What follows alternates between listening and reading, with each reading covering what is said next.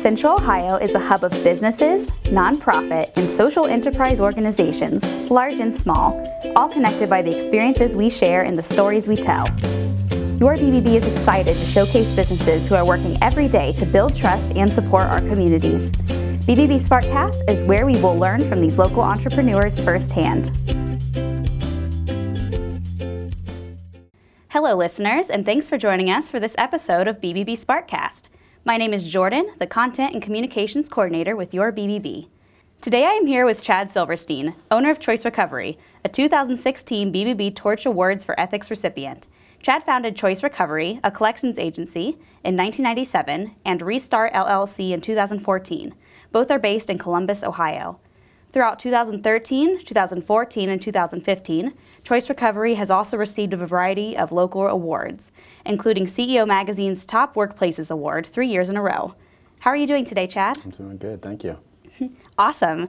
I briefly touched on both Choice Recovery and Restart, but can you elaborate more on what your business does and how they're connected? Sure, sure. So I started Choice Recovery in 97 and uh, we just celebrated our 20th anniversary. We are a third-party medical collection agency. We also represent uh, uh, student loans and businesses who have troubles with their accounts receivable.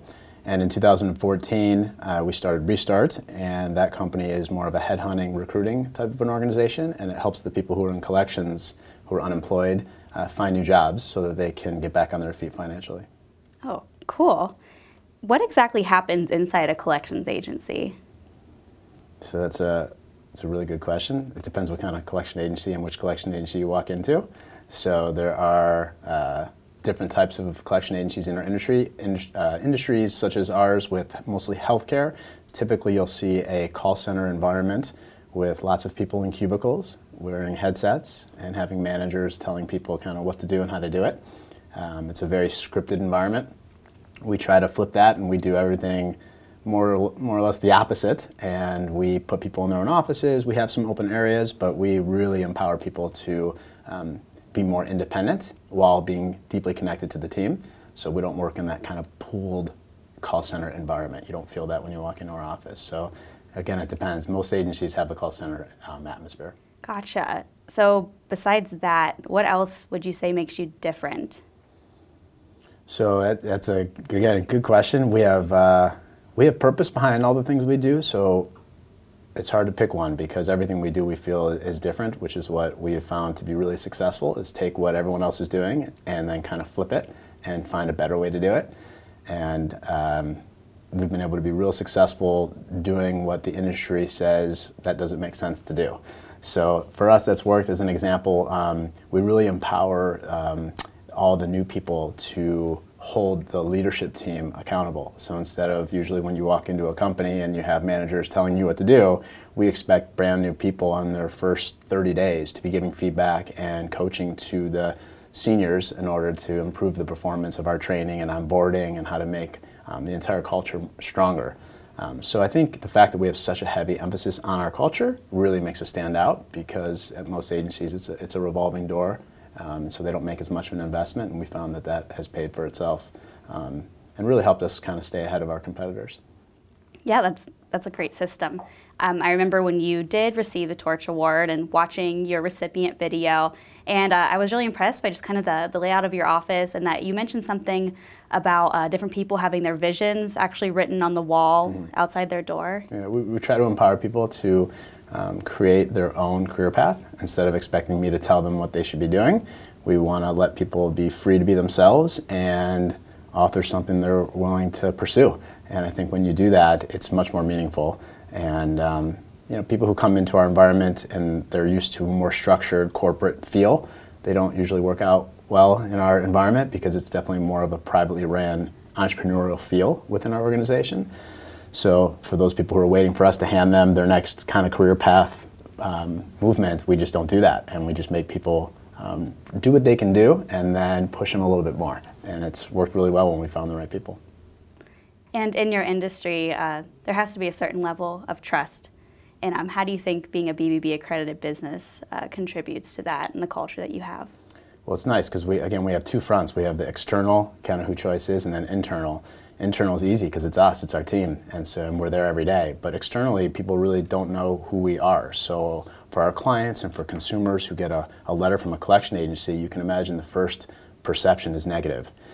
And everything we do kind of flips that on its head, whether you're an applicant, a vendor, a client, someone calling our office.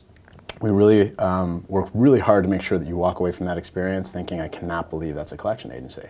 And so that's been, that's been a huge plus for us to, to build trust because then they go to the BBB website and they check us out and they check out our rating. And with this, the millions of people that we talk to in a year and the very few complaints that we get, um, it's, it's a way that we immediately can build trust with the community because they see that you know, we're accredited and, and, it means something.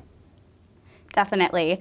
And you've touched on this a little bit already, uh, but do you have any more examples of specific exercises or internal best practices you feel that Choice Recovery has in place to operate in a trustworthy way?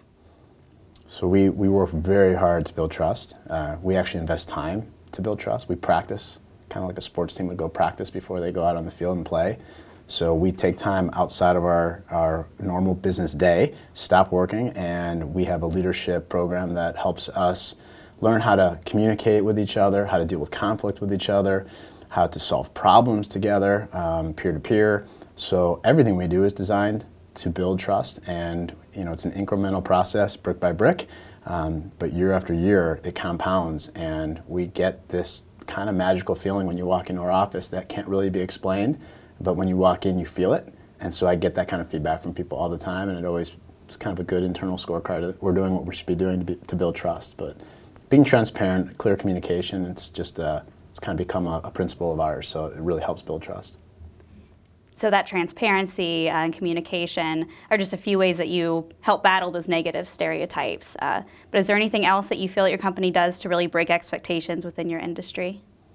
The culture is the big one for us. Um, I think we just put such a bigger emphasis on building a healthy, strong culture. The mindset was um, build the kind of company that I'd want my kids to walk into every day, the kind of company I'd want to walk into. I joke around that I'm unemployable. I can't go work for someone else. They'd fire me very quickly. And so I try to create an environment that has structure, but also gives a lot of freedom. And it's why we called it choice, because we like to give a lot of choices. Um, so, you know, using our core values and not just stamping them on a wall, you know, living them, championing them, and then finding teammates to connect, um, it multiplies our system. And it's hard for companies to compete with that because we invest time in building trust, being transparent, having clear communication. It's worked really well. Um, so it's fun. We have a lot of fun.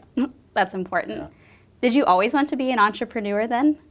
Did you know you wanted to own your own business someday? Um, I didn't know. I, I, got an opportunity while I was at Ohio State on campus to start it while I was in college, and then I had an incredible mentor. And when I um, graduated, I just kind of launched into it and just uh, started moving and uh, started hiring and having a lot of fun and and learning a lot along the way. That's for sure.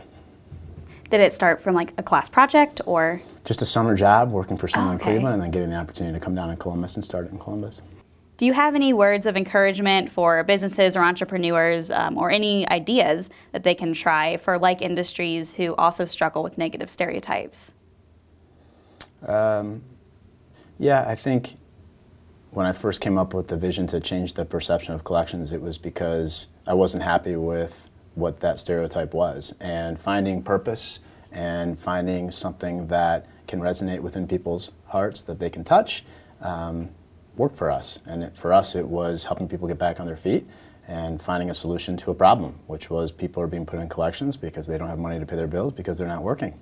So it just seemed logical for us to help them find jobs so they can start making a paycheck and they can start paying their bills and to empower those people. So I think for the leaders of organizations, whether in my industry or other industries, um, constantly trying to look for, for better ways to be unique and to pursue um, a common shared purpose within your organization, um, it really puts you light years ahead of other companies who don't have that.